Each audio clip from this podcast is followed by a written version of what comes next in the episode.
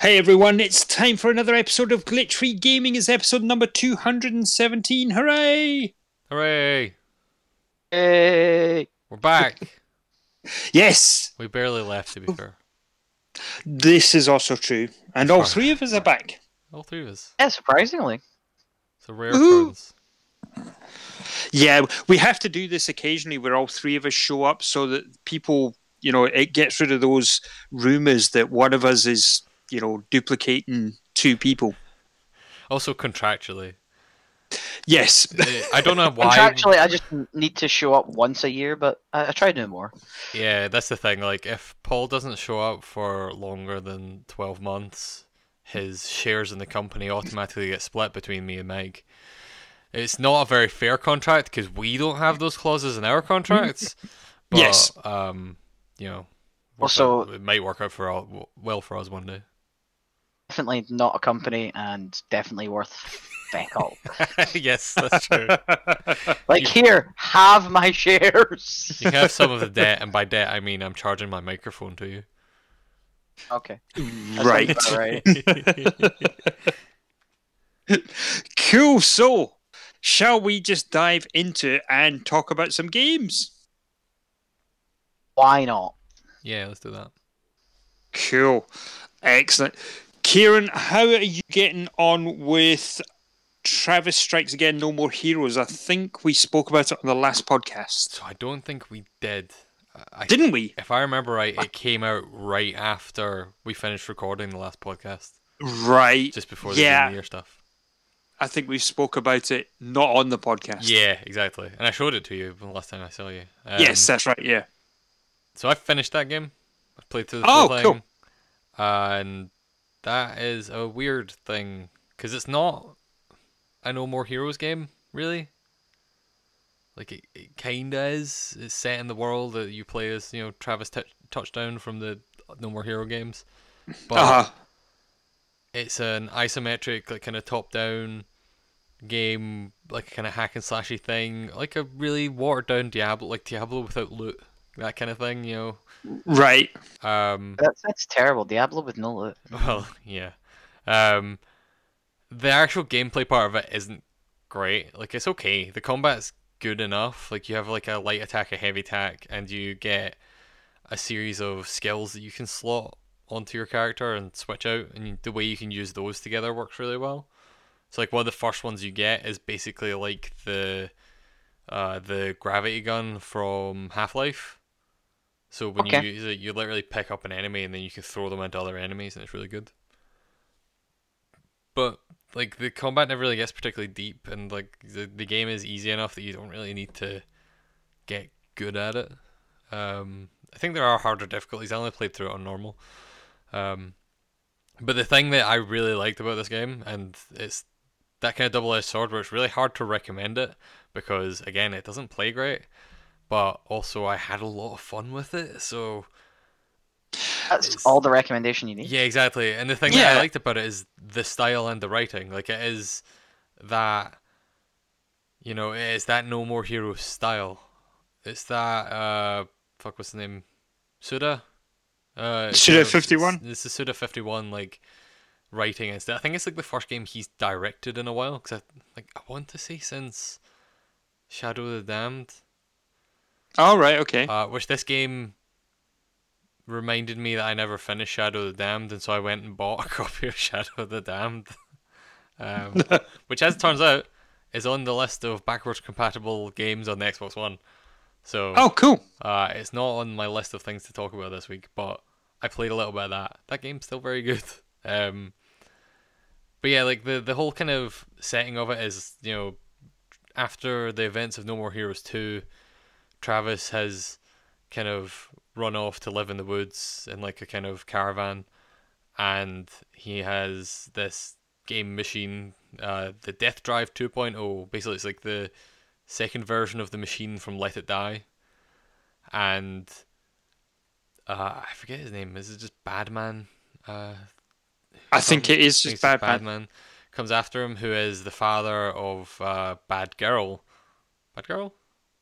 I think it's Yes, bad girl. Yeah. Who is one of the villain or one of the assassins that uh, you kill in the either first or second No More Heroes game, and basically he's come to avenge his daughter, and they learn that this Death Drive machine, all the games on it are spheres. They're these little balls, and if you collect six of them and play through the games, you get a wish. So they're trying to wish back his daughter. Right. Um, and by doing that, and to do that, you play through these games, and so basically it's just a series of levels that are all very stylized to be like they evoke games that exist, but they don't really. They're not like direct parodies or kind of. They all play like these top-down hack and slash ones, except for one of them that's a drag race, which Right. is actually really good as well because it is literally just like a you're shifting gears kind of mini game, and it's quite fun. Um, but like all of them kind of play the same, but then they have some kind of unique gimmick on them. So like the first one, uh, I think it's the first one. Yeah, the first one you go into is kind of. They also like they have these intro movies that are all very PlayStation One style.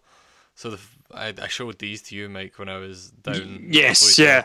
Um, like the first one is basically a kind of old school like Resident Evil style, like live action, like very campy Japanese horror intro. And then the actual game that you go into is not really that. It's actually more akin to like a board game or something like that because it's this like grid-based city, and you can flip the tiles that the city's on to make the roads line up so that you can get to a location, and all the while you're fighting enemies as well. And it's it's weird. It's um one of them's kind of a 2D side scroller. Uh, Like I said, one has like the kind of gear shifting game, and there's a couple other weirder ones. Like eh, they definitely definitely backload the more interesting stuff. Like the last two levels are bizarre and really cool. Um, but yeah, it's that thing where it's it's really hard to recommend, but I did really enjoy it. So I think if you've played a Suda game, like any of the No More Heroes games, or Lollipop Chainsaw, or Shadows of the Damned, or you know any of those, and you liked the style of those games, Uh huh. it's worth at least considering. Like, just keep in mind that the gameplay's not great. Like, it's not bad, but it's not it's not great. Um, but the story and the tone and stuff like that is all there. Um, the story actually is quite interesting because it's all told in like a visual novel style, and it's all made to look like an Apple II. So it's all like these like green giant pixels everywhere. It's it's hideous, but it's really good. Um, yeah. So I, I yeah I enjoyed it. I played through the whole thing relatively quickly actually. I I got through it pretty fast. Uh, so it's it's good.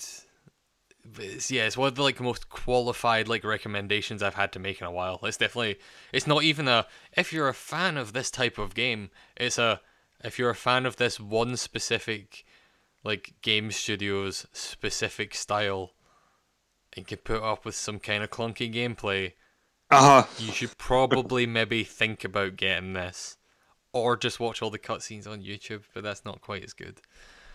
Um, yeah. But yeah, that's it. Travis Strikes Again, No More Heroes. It's Switch exclusive, Yes. which is cool. Oh, actually, there was one more thing about it. There's collectibles in that game that are uh, T-shirts, which they have had in previous No More Heroes games, but they're all themed around indie games in this one. So you can just walk around with Travis wearing like a a super hot T-shirt, or uh, I spent a lot of the game wearing a a, a just Shap- uh, just shapes and beats T-shirt. Right. Um, and they're all like some of them are really obscure. Like th- those are relatively well-known ones, but there's some indie games in there that I had to Google, and I was like, "Wow, this seems like something that sold like 20 copies. Why? it's such a weird choice. It's fantastic." Um, so yeah, it's nice to see them get way into their indie games for this stuff. Um, but yeah, it's it's interesting if nothing else. Cool. Uh, speaking of interesting games, Mike, you've been you picked Yes. up Horizon Chase Turbo, which I won but have not picked up. Oh yeah. So this game came out in I want to say late November, early December, round about at that time. I think that's right. and it came out. It was one of those I didn't pay much attention to it. I think I seen the you know the little thumbnail that comes up in the the Nintendo store. Yeah. Didn't click on it. Just breezed by it, and It's You know, nice had- Yeah, but we had every kind of everything else coming out, and then they did an indie showcase not that long ago. Yeah. and uh, this was one of the games that they they shown, and it was like, oh, when did that come out? And went back, discovered it, bought it anyway, and it is really good. So this is uh it's like Outrun, uh, but the graphics are more more modern than Yeah, Outrun's they're, graphics. they're polygonal and you know they're very cel shaded and bright and vibrant, but they're very simple still. yes, I really like the look of it. It has like a like it definitely evokes Outrun, but it still has like a very kind of unique look on top of that. Yeah. So really cool. Uh, it has a couple of modes available straight off the bat. There's the World Tour mode, and with that, you are there's eleven different countries, and in each of the countries, there are three places that you can go and visit. There's three race. Most of the time, there's three races in each of the places that you visit, and there's also an opportunity of an upgrade race. So you take place in the races in all the different cities.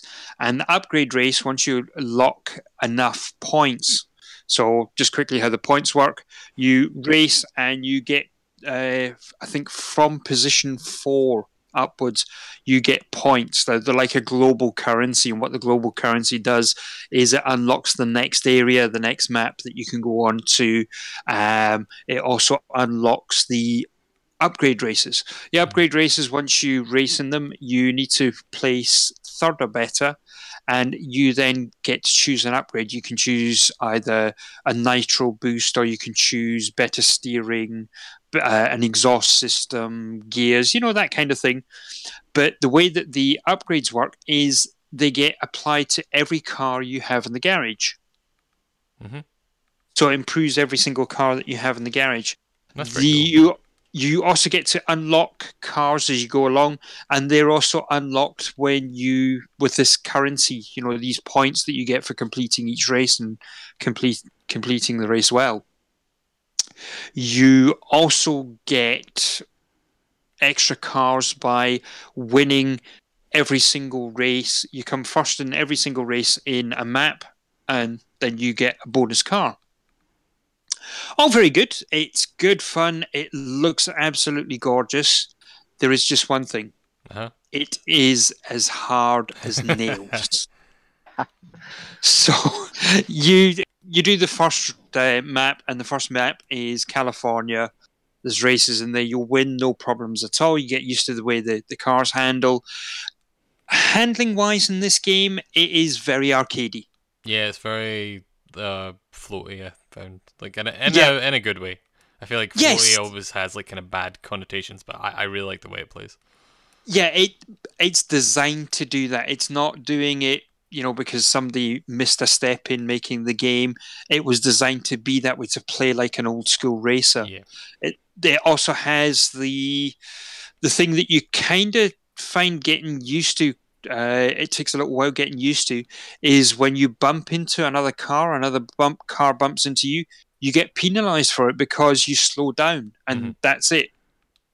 You know, whereas in modern racing games now, you can basically, if you're playing single player mode, you can use your cars in front of you as your brake. Yeah, a lot of games like that. Yeah, ram them into the wall, and then you're okay. You bump into a car, you touch a car on this one, and you're going to pay the price. So it's looking for a little bit of precision driving, uh, encouraging you to use the brakes as well, that kind of thing. So back to what was saying, it's hard as nail. There's one of the other uh, game modes that you have in the game is a tournament mode, Uh huh. and if you play through the tournament mode and you win all the tournaments, you unlock things. You know, so the more you play, the more you unlock. Things. Yeah, you stuff and things. but for you to get these stuff and things, you need to come first. No problem at all. But it's a tournament. The tournament consists of 20 cars, or every race consists of 20 cars. And again, no problem, pretty standard. except now when it comes to the points. So first place gets 20 points, second place gets 19, 18, 17, 16, and it runs down that way. So for you to win a tournament, you consistently need to come first. Oh, Yeah, that's that that's tough. quite an ask. Yeah, that it gets quite tough as the the tracks uh, ramp up in difficulty and complexity, and the AI gets stronger as well. So there is a shitload of content here. My only fear is that I'm never going to see it all. You'll never never get good enough at it to be able to see all of it. yeah, so uh, like I said, I think I said there was 13 different maps all in. Yeah. It's uh, it's either 12 or 13. And I have so far I've unlocked 4 of them. And I am 200 I think I need 200 space bucks, you know, 200 more points to unlock the next one. Yeah. And the, the tracks are getting more and more complicated, more difficult. And in some of the tracks, the best I'm managing to do is come either second or third. Jeez. Now that sh- that should be enough for me to unlock the tracks. Yeah, but no, if you're needing to come in first. No, it, and so it's not just the tournaments where you need to come in first. You need to do it on anything, you know, any of the the challenge, special challenge races, or yeah, Yeah. they want you to to come first. And it is, this feels like the kind of game a- that needs cheat codes. it does actually, it does. so really good, but tough as nails. Um, I really want to see the other tracks and how they look. There is uh, the last place that I unlocked was South Africa, and you know, obviously, I I spent quite a bit of time in South Africa. I grew up there, and the just the the content that is surrounding that country, it's it's not all, you know, South Africa. What do you think of? Oh, we think of the beach. Mhm. No, they, they pick things that are specific to the country, um, and it's it's weird to explain, but th- Yeah. in but South they actually it sounds like they put more effort into it than just this is what we think South Africa looks like. Yes, yes. So there is a the Union Buildings in Pretoria in South Africa is one of the big government buildings. So, and it has a specific name in one of the languages in South Africa in Afrikaans. Yeah. And when so when you go to the race that's set around there, it's called the Union Buildings, but it's in Afrikaans. Hmm. So, but they wouldn't know that unless they'd either, either actually been there or know you know, knew somebody or somebody told them. It's not. It, it's a little bit of insider knowledge. Yeah, that's quite cool. Yeah. Uh, I wonder and where the developer's based. yeah, I'm but- gonna Google this. Keep talking about it. Right. I, I you Google, I'll talk. But the Brazil is like that as well. There's um one of the tracks in Brasilia is uh, taken from the none of this none of the tracks are geographically correct. You know, it's not like Forza. But one of the tracks is called I Love Brasilia. And if you've ever played Forza, one of the Forza games Yeah. that's done in Brazil, there's a certain uh, section in Brazil and it's you know we love Brazil, and it was the the area that was all done up for the World Cup. Mhm. So they they obviously knew about that and kind of put it into the game a little bit. So I can tell you why they know about that. That's because they're based in Brazil. Oh, okay. Ah, Developer is Fair enough. Uh, Aquiris Game Studio. They're Yes. based in Brazil. They made Ah. Horizon Chase Turbo was kind of the biggest thing they've made, but they also made uh, Ballistic Overkill, and which is like a first-person shooter. Right. And I think they made some kind of free-to-play Looney Tunes game as well. Oh, okay. But this is kind of their first kind of big solo. I thing. I can highly recommend. I have played it quite a bit. I got to the South Africa stages and I played, and like I said, I was kind of stuck in finishing second and third. I was battling to get the first places, and it was one of those I thought I'm going to delete my save and I'm going to start over again and maybe you know fresh pair of eyes and I'll Yeah. do. Uh, no, it didn't work. Um, No, I've fair. I'm two races away from unlocking South Africa again, but I am. I've I've gold gold medaled the races in California. I gold medaled one of the races in Chile, and I'm just in Brazil, and I'm I'm managing to get second places now, which is better than I was. Yeah. But uh, and I've changed my strategy with the the upgrades as well. I've been getting different upgrades, but I can highly recommend this game. I think I paid fifteen pounds for it, uh, but I think it's currently on sale, and I think it's. I'm not too sure how much. I think it. I, did, actually, there's something else. it doesn't matter what platform you are.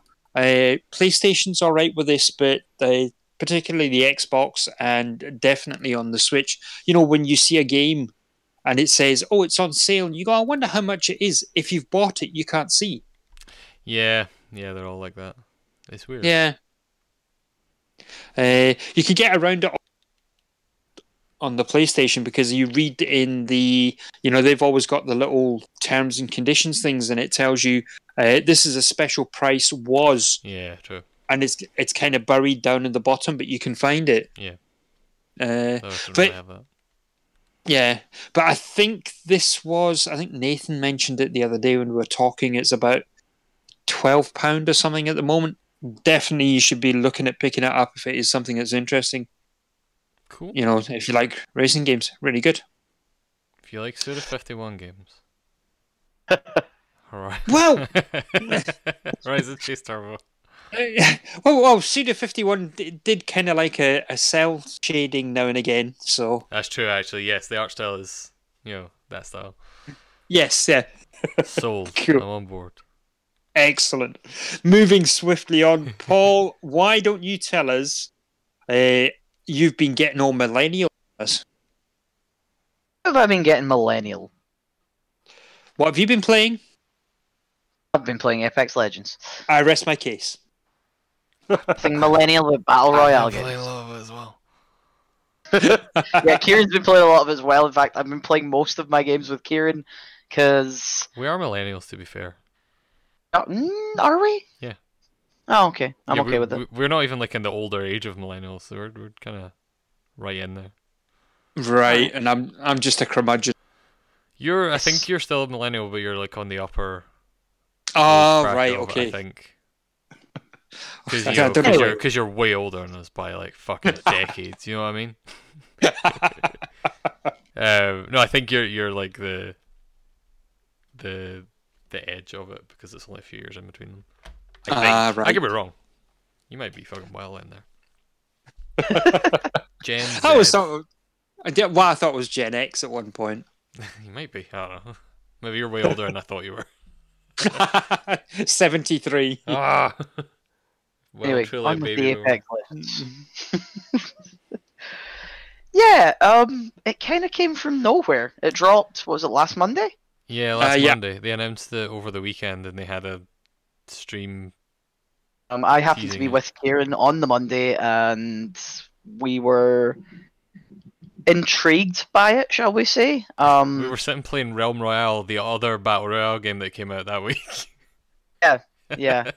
Um, but and then I think pretty much downloaded it straight away that night. Didn't did we play it that night? No. no, we didn't play it till next day. So we started playing on Tuesday. I'm currently on a break from work at the moment, so I've been playing way more than I probably should be. Yeah, Respawn have taken Battle Royale and they've chucked in this, a little dash of that, some really good gunplay and taking the fantastic gunplay from Titanfall 2. Yeah, it plays a lot like Titanfall. Uh, they've added added uh, that you need to play in squads. You are g- genuinely not allowed to play alone. You need to play in a team of three. And each person kind of has like a League of Legends Overwatchy kind of power, passive and an ultimate power. Um, and those are fairly balanced as well. Yeah, it's like surprisingly balanced for the kind of game it is. Surprisingly well balanced. Yeah, because for for people who don't know, like a battle royale game is like a a game where a hundred players take place. Well, usually around hundred players. Some of them. Kieran, we're in some are less. 2019. There, there, there's not a grandmother out there who doesn't know what battle royale is They at this point. They might not, but basically a lot of people jump on an island and it's like the movie Battle Royale. There you go. Um, so instead of being a hundred, this is sixty. It is twenty teams of 3 Mhm. It is very traditional in that the ring closes and closes and closes. But as I said, you've got these powers. So in the case of the character I'm choosing, so also you get to choose different characters. There's eight, six which are pickable for free, two which you need to buy or can earn through gameplay long time in gameplay, mind mind you. I'm level 24 or something, um, and I'm heading towards being just being able to afford my first character for free. I just bought one. I wanted to Kieran has about too much it. money and no sense. I also bought some Um, boxes. I bought some loot boxes. I got You didn't buy loot. no. Did you get hats? Yes, I got a really nice rainbow skin for one of the guns. But also, it's a battle royale, so you don't have like loadouts or anything like that. You just have to randomly pick up guns on the map. So I might go through multiple matches and never find that rainbow gun. it's true. you, you might, but you can earn some really nice skins from free loot boxes. It's true. Um, levels one and I think it's 40. You can earn, you can earn 40 loot boxes. Something like that, yeah. free. Um, they've really well balanced the whole what's free, what you have to pay for. What you have to pay for has absolutely zero impact on the gameplay at all, Yeah, there's no pay to win stuff. other in than the it. t- Cool. No, characters you, characters you can pay for, supers and ultimates. But again, those are super balanced, and they can they don't really affect the outcome of a game. Yeah, the only thing you're paying, yeah, the only thing you pay for is additional characters or cosmetics, and the the characters that are there are not like underpowered or anything. Like they're yeah, They're all very evenly matched. yeah, debatably the best like two or three characters are all the free characters. Like they're not. I think a lot of people like Caustic, who is one of the paid ones, so he's kind of Uh, maybe the one that is, you know, Kind of of, OP, yeah, or seen as a little bit OP with his um, gas cloud that deals damage to enemies. yeah. I like Mirage. That's all I know. Uh, Ki- Kieran likes Mirage. He can set out a decoy. I main Bangalore, who has a kind of airstrike. Mhm. So if you've got a team of enemies pinned in a certain area, you can chuck your airstrike in and kind of blitz the absolute crap out of them, and hope to get a couple of kills or at least a few knockdowns. Um, it's not the first one to do reviving, but it does it really well. And then even if you do bleed out, your teammates have an option to bring you back at least one more time by picking up your banner and then taking you to a respawn robot, which Yeah, are scattered so- throughout the map. Yeah, it's just a point on the map basically. It's a respawn point on the map that they can, as long as they pick up your banner from your your loot box that you drop. But all of the respawn points also are clearly marked on the map so everyone can see them, and also have almost always some decent loot around them. So right. Okay. it's always dangerous to go to them. Like if Paul dies and I collect his banner, getting to a respawn point might not be the best option because one, whoever killed him might have seen me go pick up his banner and might just be like, Well, I'm gonna go to that respawn point, and cut them off. But also people might just be looting for weapons there. So it it, it just makes It's dangerous to everything go to a respawn point and Yeah. it's that whether it's worth it or not, do you want to be a good teammate and respawn your friend, or do you want to be an ass have a teammate and steal all their loot from their corpse box? Uh, yeah, that's also an option. So, how many people in a team? Three. um, although Three. there is someone's already dug around in the code for the PC version, and they're bringing duos and teams of four. Teams of four surprises me. I I expected duos and solos though. I think they found solos as well and teams of four in sense. the, the source code on PC. Um, which I kind of look forward to being able to do it. Um, Duo would be good because I feel like I've been playing this game almost this. entirely with you and Nathan, which is good because it's you know Um, group of three. But then sometimes one of you guys isn't on, and therefore you know we have two. And so it would be good to not be stuck with a third rando. yes. Right. Um, I think a lot of people do want to play this game solo. I don't personally. Um, I think it would be I really hard, am. like harder than Yeah, Fortnite. they're really hard. Really enjoying it as a, a multiplayer experience. In fact, when it, trying to explain this to my fiance, explain how much fun I'm having with the game, and she wouldn't have got the reference. But the first thing that came out of my mouth is, "I've not had this much fun since competitive Halo." Jeez. Wow, that's a sad, lonely existence. I- I- I've not had this much- Yeah, I've not had this much fun playing games online since. That's a better clarification because you just mean without games. I mean, like, not had this much fun playing online with Kieran or anyone for that matter since I reckon Beach right. uh, playing fair. O- with you guys. You guys, well, don't know if Mike Eh. ever really played it. Uh, no. Uh, Um, but yeah, playing uh, the the horde modes in Gears of War possibly. yes, I was going to su- suggest that. yeah. But you know, I've I've not had this much fun playing with people online or playing with friends online in a very bloody long time. It made me they've- go they've- back and play more Titanfall 2. A lot of people go buy Titanfall 2. Apparently, yeah, apparently Titanfall 2 had like a massive resurgence in player base over the past week because people played this and were like, "Man, Titanfall 2 is fucking good." and you know what? They've seen a Titanfall 2 massive surge Titanfall in 2 is sales. fucking good. I highly recommend people play this and also Titanfall. Titanfall 2 has a really good horde mode in it now. Like imagine imagine a horde mode where you can summon a giant mech to punch other robots to death. What more do you need from life? um, so yeah, respawn have they've taken the battle royale thing, which at this point is not fresh, but they have managed to make it feel fresh. Mhm. Possibly like the best version of a battle royale game a lot of people have played.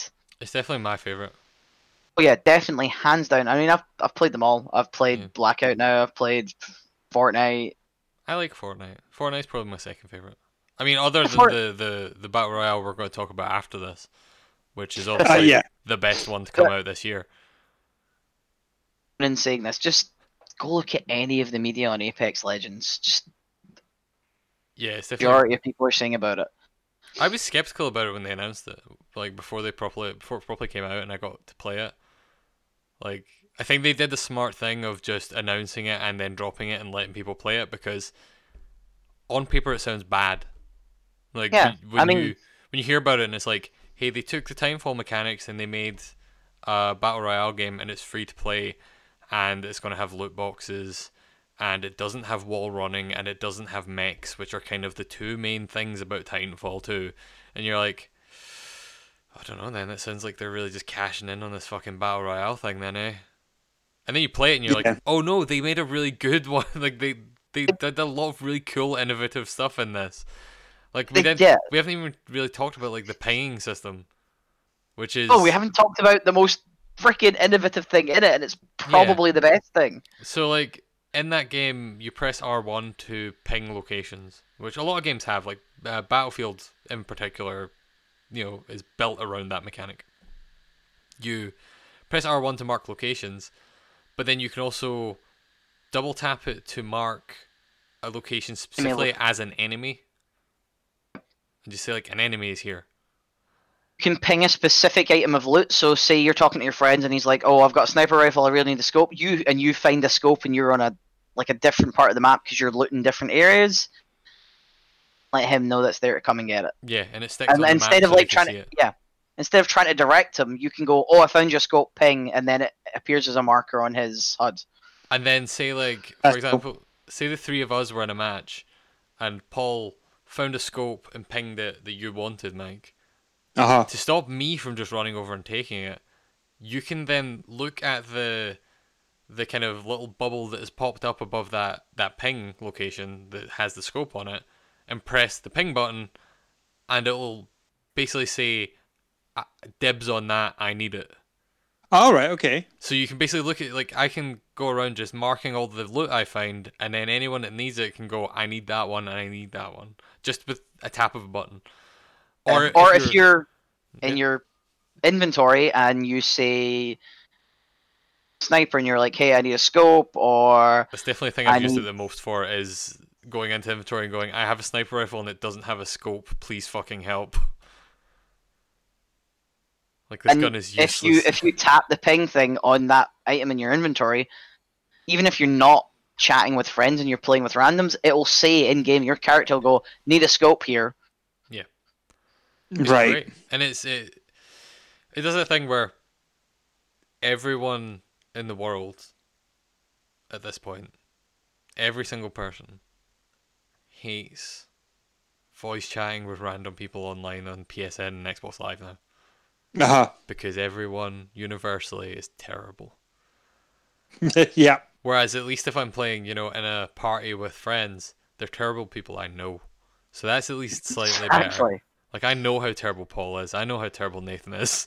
Like that's you know, um, this system is specifically designed around the fact that you could play this game without talking to anyone and be not as effective as the squad that are talking to each other, but you know, up there. Just as. Yeah. yeah, it's really good. It works really well. Like the last time I seen Um, something similar yeah. to this in a game was Portal Two.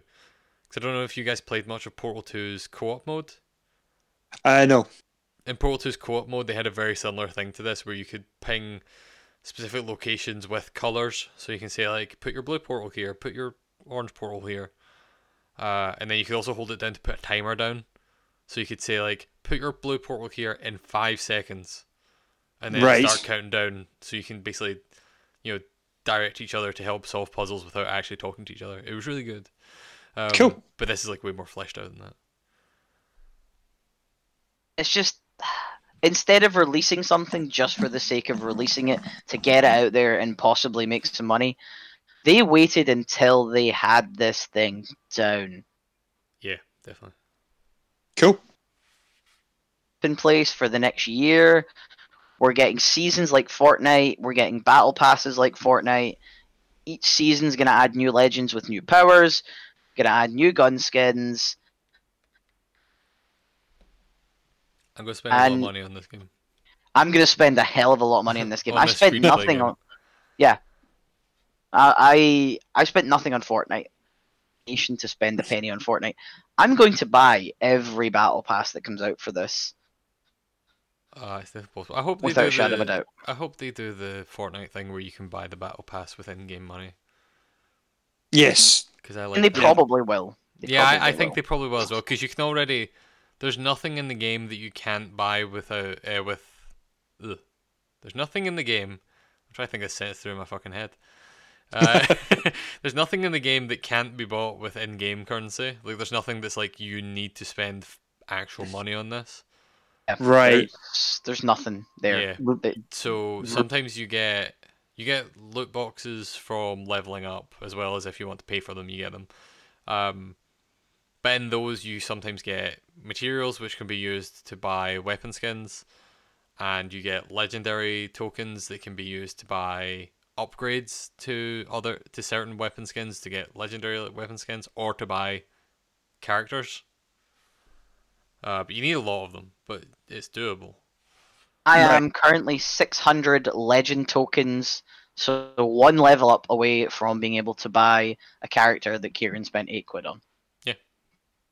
Okay, well that's that's cool. It's kind of it is following the the Fortnite way because when I played Fortnite, I spent the you know eight quid the first time, and I basically funded two seasons.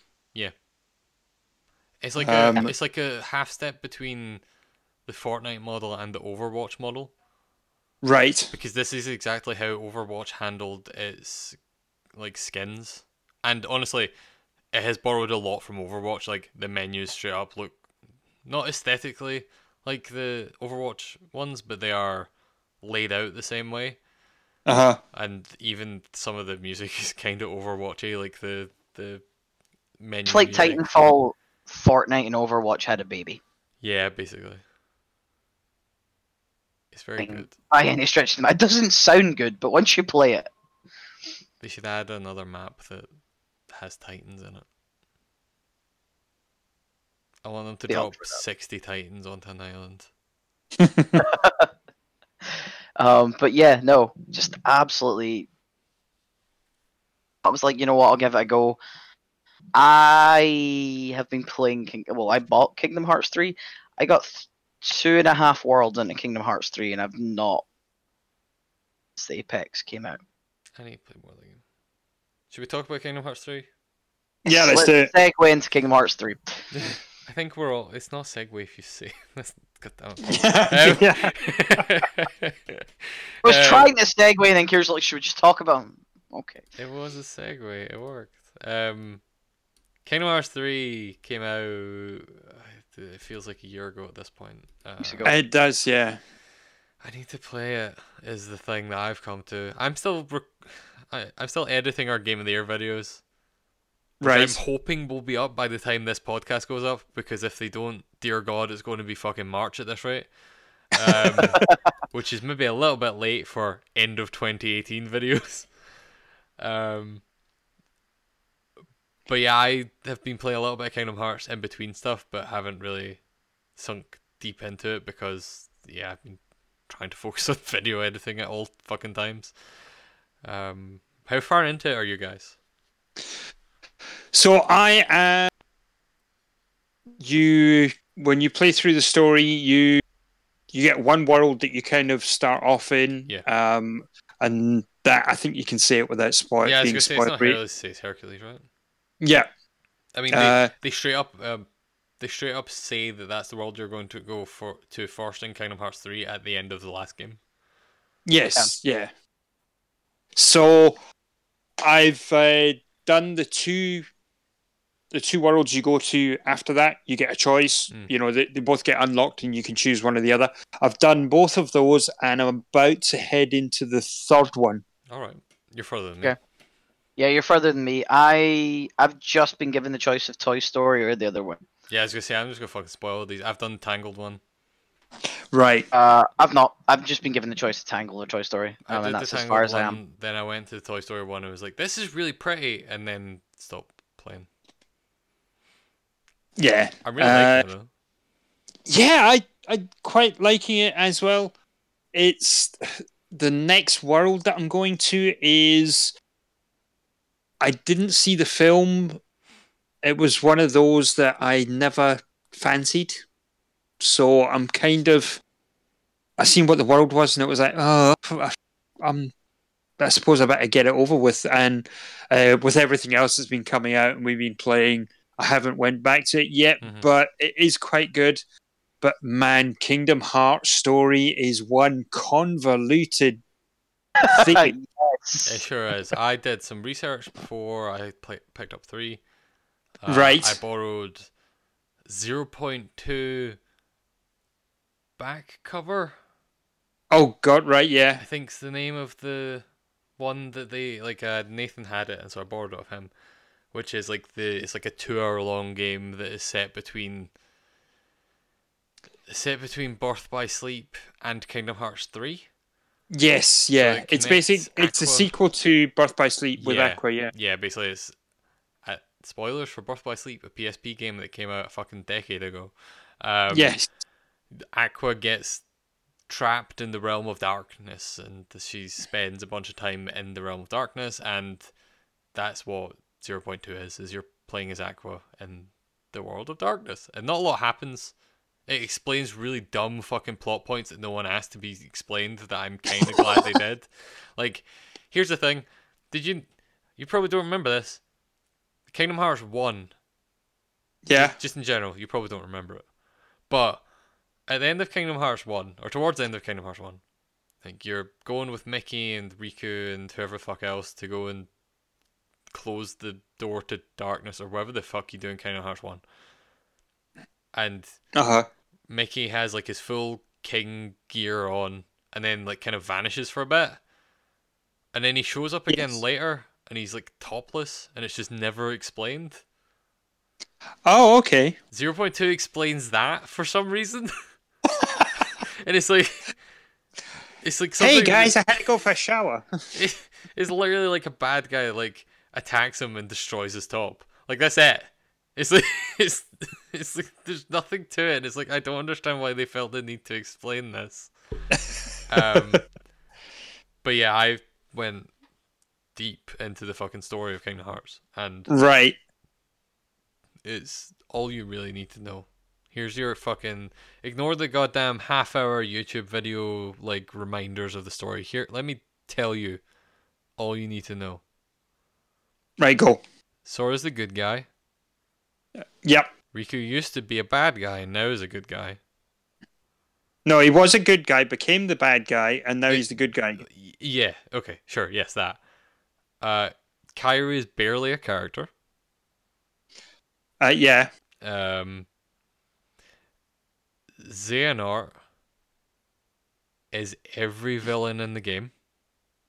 Yes, and he's also any character that they can't figure out what to do, he becomes them as well. Yes, any character they can't think of anything to do with, he possesses them and makes them more evil.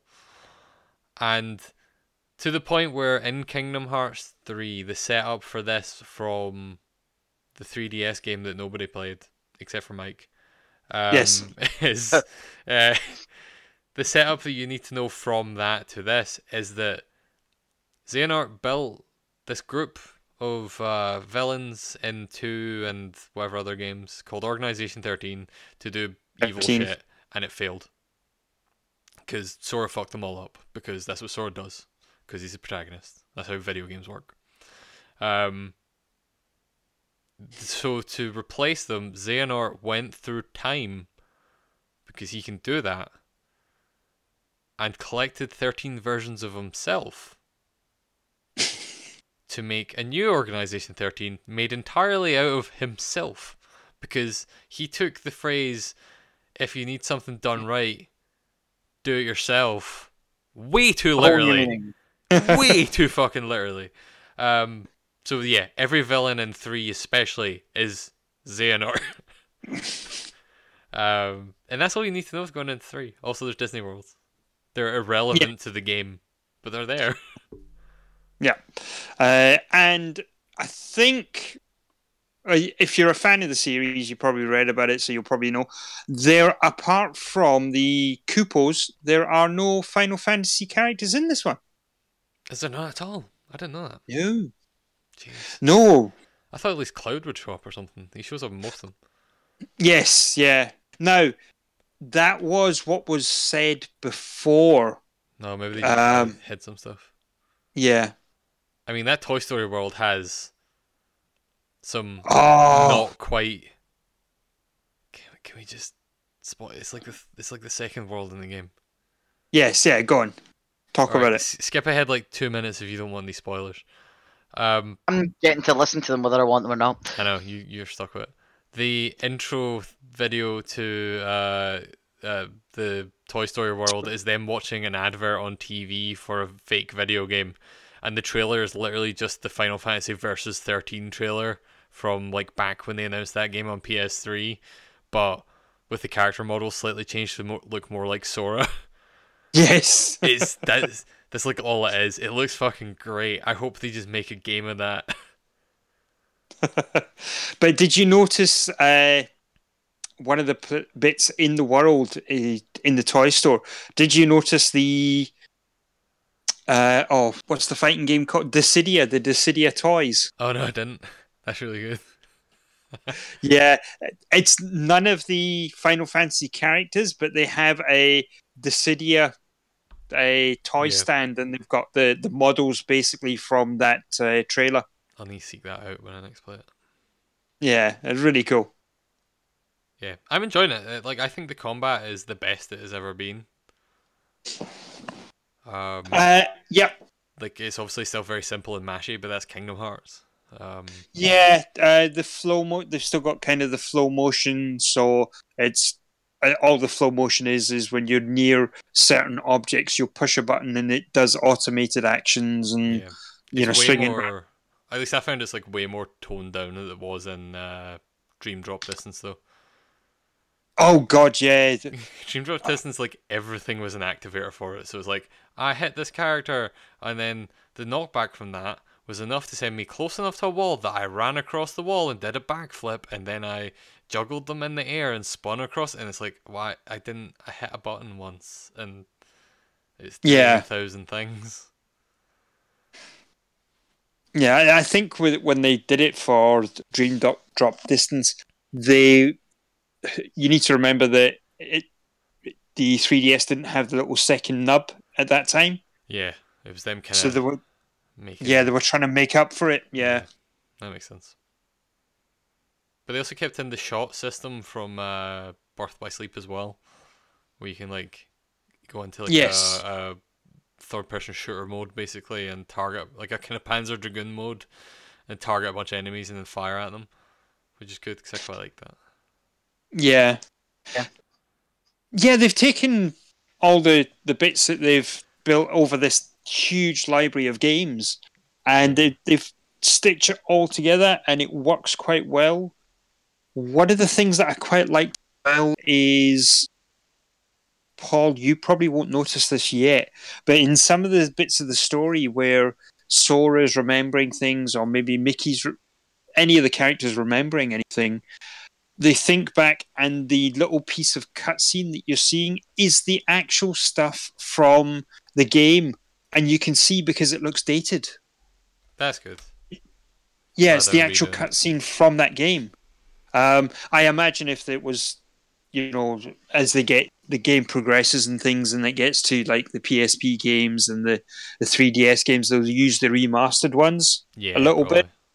you know, because they they won't want to make it look too bad, but um, you can definitely see that it's kind of older gen.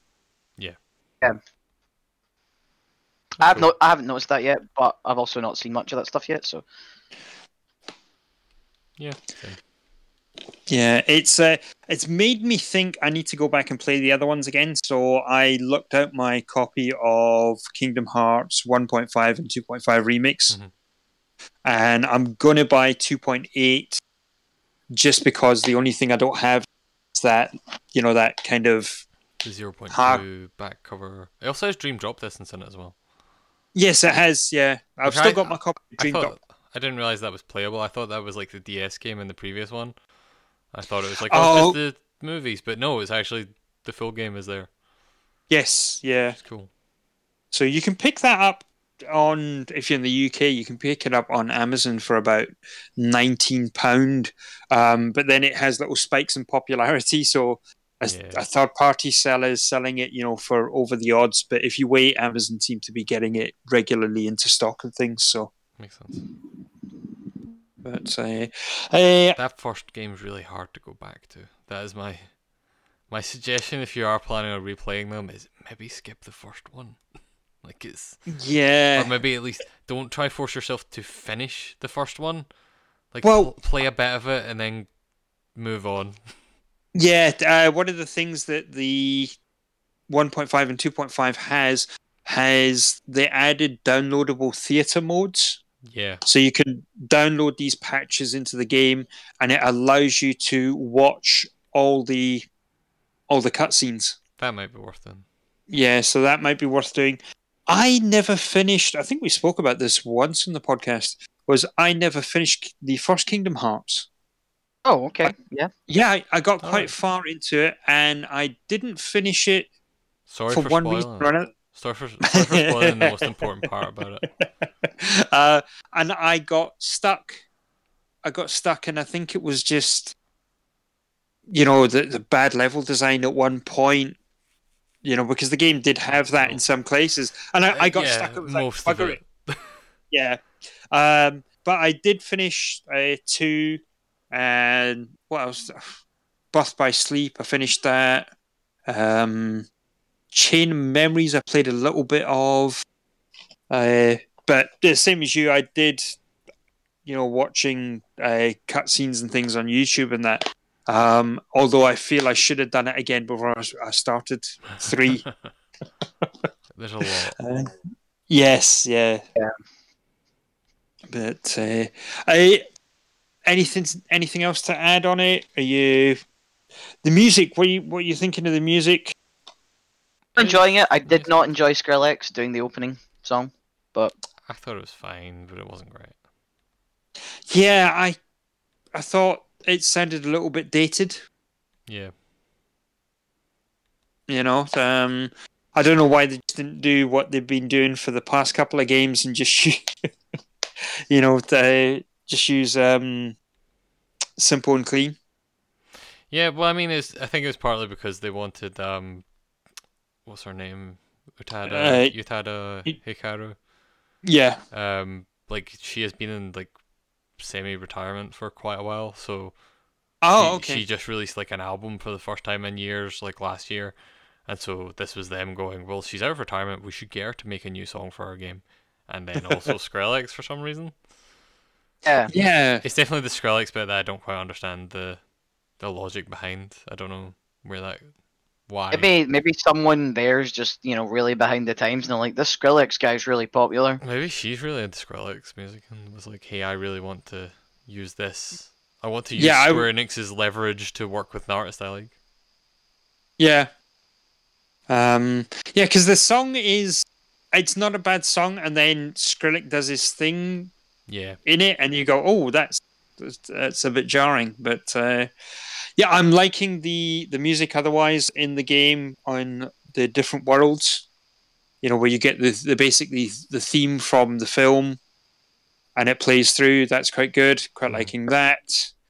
Uh, yeah, I, I think it's a it's a good addition to the series, and well, it's the final one, isn't it? I don't know. They uh, yeah, this well, they're saying think it is. you don't think you think they'll um they'll find something to tell us I think they'll keep making Kingdom Hearts games as long as they make money. right well to be fair it's been a long had I don't know. The 3DS one wasn't that long ago. uh, A long time since we've had a proper numbered version. Yeah, oh, yeah I mean, you I say haven't that, played but any of the other ones, so all those portable ones and stuff like that are like integral to the story. That's the weird thing about this whole series is that there's no there's no kind of like yo uh, offshoots. It's not- there's no yeah, it's not- They are all main games. yeah it's not like a little bit of side story that you know Yeah, it's not exactly. gonna make a difference if you don't play it Yeah, like Birth by Sleep, straight up, like is probably the most important story thing in that entire series, and it was a Yeah. PSP game that didn't even come out digitally, yes no, I know. which we, us poor PSP Go owners, all seven of us, were very upset about. yes but uh yeah uh quite liking it uh definitely need to play a hell of a lot more of it Yeah, I'm same. Absolutely same. I don't want to pass judgment on it. I'm really enjoying how little I have played, but again, it's little. Also, really pretty. I don't think we Yes. really mentioned that Very yet, pretty. but it is genuinely one of the nicest looking games I've ever played. Yeah, the both the the Tangled world and the Toy Story world look absolutely stunning. Yeah, and they look very different from each other. Like the Tangled one, I think is a lot more subtle, where Yes, it looks closer to just the Kingdom Hearts art style, but like it's there's just like there's a smoothness to it that is more similar to the movie. Yes, Um, and then yeah, the Toy Story one is straight up just like how did you manage to like this is literally what people were saying the PS2 would be able to do in their over marketing, yeah, you know. It's it looks outstanding. Yeah. So need to play a lot more of that. Cool. So I think there's only one game left. We've saved the best till last, Kieran. We have. This is the the one game that matters. The reason that you're not going to play much more Kingdom Hearts. Yeah, uh, you can forget about that rubbish Apex Legends That's right. nonsense. 99 Tetrises drop onto an island. Only one of them can survive. Nintendo knows what it's doing, yeah, despite all odds. You this is it has to be one of the weirdest things when you tell somebody about it. So I was telling uh, Anne about it today, and I said, "You know about these battle royale games? Yeah, Fortnite, exactly. Th- there's a new one. It's it's come out, and you're not going to believe it. What if I said Tetris?" And she was, "How? What? What?" And she thought I was taking the piss. It's understandable. yes. Yeah. So Tetris 99 for people that are sitting listening to us going, what the fuck are you on about? Tetris 99 is indeed a battle royale game. It's uh, one one versus a hundred.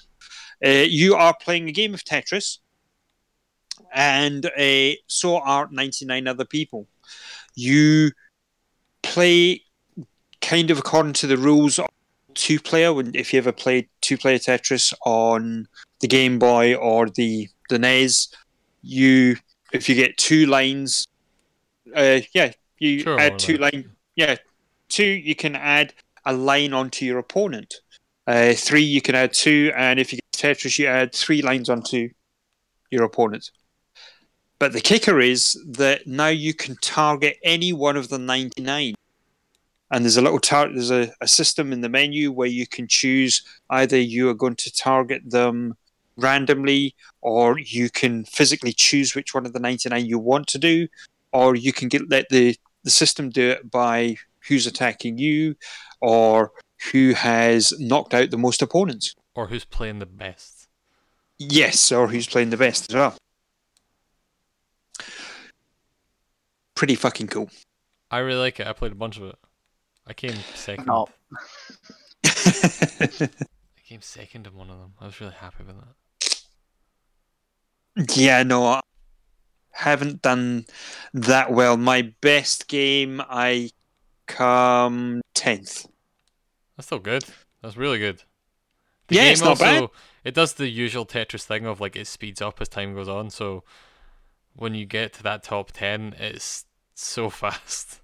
It's yes, so fast, and people there's so many fewer people to target with your rubbish, and so everyone is just targeting everyone with their rubbish at all times, and it's just it's nonsense, and it's great, and it's so fast paced, and it's so stressful.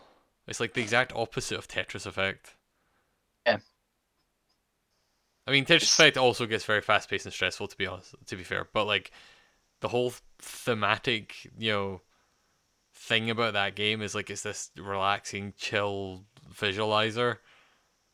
Yeah, This is the exact opposite. This is like very much, very like bare bones. Like, look, motherfucker, you're gonna play against people and it's gonna be hard. yeah. It's um, it's weird. Uh, I will likely not be playing it, but that's that's just a personal thing. That's fair. it's very good. It also seems like they're probably going to add more stuff to it at some point because there's a settings or a stat screen in that game that has uh like it has two tabs in it, one of them for all and one for Tetris 99. Which the fact Yeah. that they have an all tab kind of implies that they're to be there's going to be more than just the Tetris 99 mode at some point. yes, yeah, It'd be really bizarre if it isn't. Um yeah. Uh, and also, there is there's no instructions on it, so it doesn't Yeah. tell you how you get a badge, what kind of badges, all sorts of symbols. If you look at the other 90, 98 players that are playing around, you can't see. There's little badges, but you don't know what they mean. There's little icons that show up. I feel like that's a Um, little bit of a mistake. Yeah. Yeah, it would be nice if they kind of just spelt that out a little bit more. Yeah. I'm So, never gonna play it. the one thing I'm kind of thinking about though is that, oh, you know, it's a free to play game. I don't know if we mentioned that yet. It's, it's free to play. It's part of Nintendo's online service. Yeah, So you can't access it unless you're subscribed to it, kind of like the the NES games. Yeah, but so are they never going to make any? Or I don't know. you know that that how could they anyway? They can't sell you any skins. They could. Oh, they could actually. Yeah, Tetris had a lot of skins. yeah. And yeah, you, your skin could be different from everyone else that's Yeah. playing.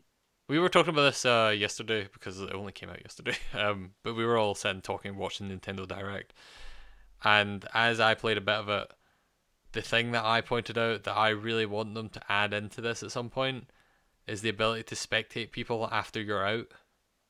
Yes. because the way for people who haven't seen it the way the whole screen looks is you have your you know your tetris well in the middle of the screen and then the background is just a grid of all like the other 98 players that you're playing against and it's just their wells are all there and you can see them all playing tetris as you're playing tetris i don't know how live it is but it, it looks pretty live um Yeah. and you can target different people through that and whatever. I wish there was a way after you've lost, because you can sit on that screen and just watch people duke it out. I wish there was a way to zoom in, basically, and just be like, I want to see what's actually going on, because they're quite tiny, especially in portable mode. Yes. Yeah. I hope they add that. The other thing as well is that you level up, hmm but we don't know. Yeah, it doesn't seem to do How- anything.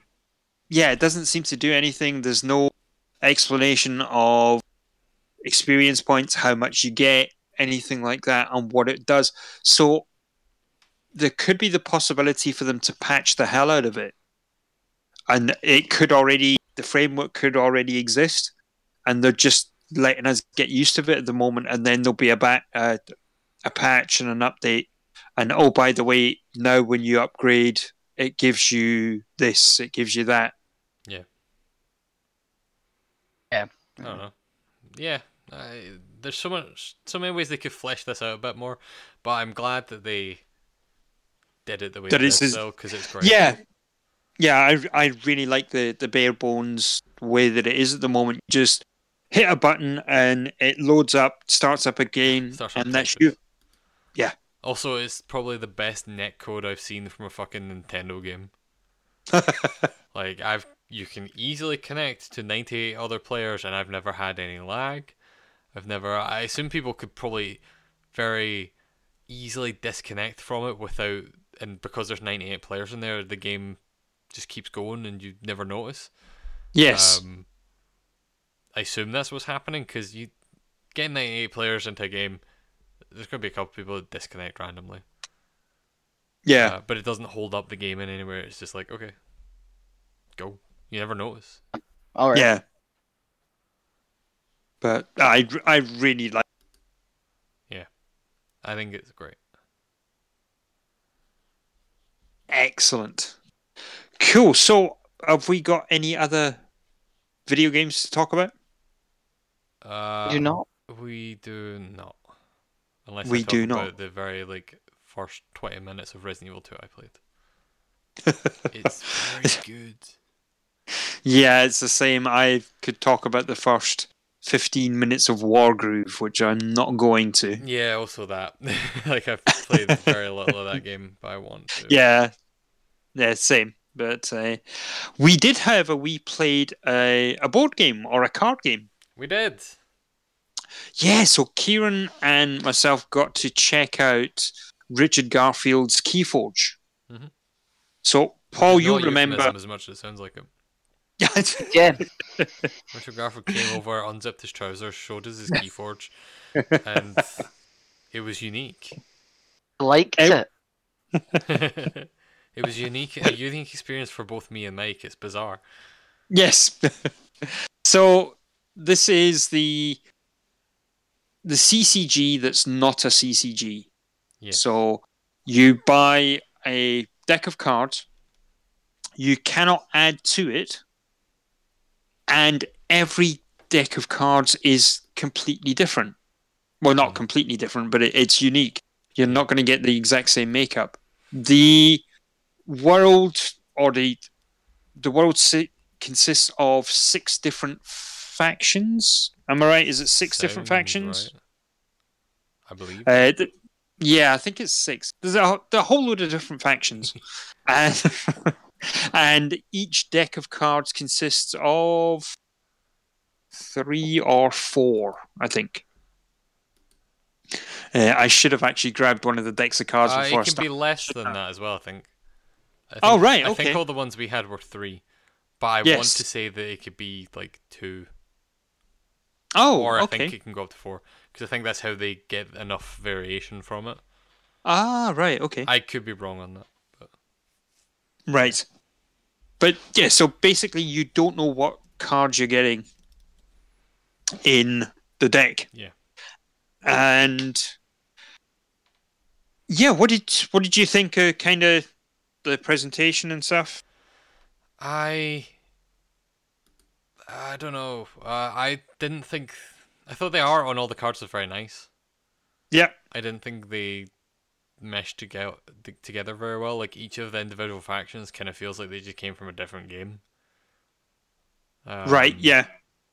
At least that's how I I felt looking at them. Um, but like the overall kind of like aesthetic and stuff like that, the cards and stuff is it's good. Like you know they know how to fucking design cards at this point. They've got enough. Um, they make them simple to read and easy to kind of know almost right away. Like I know what this card does, just because it says it.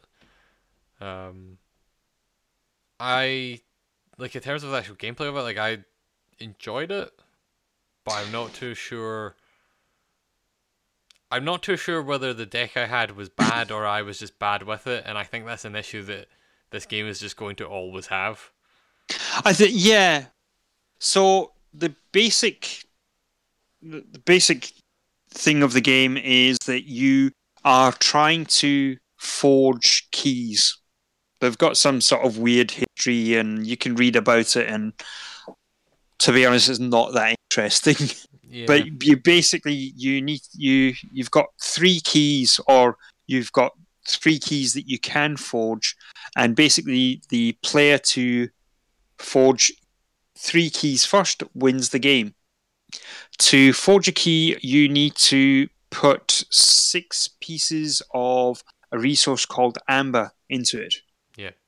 Okay, so what you do first is you collect your amber, and then when you've got six pieces, you forge a key, and that's you. You're done. Mhm. Uh, you can damage cards.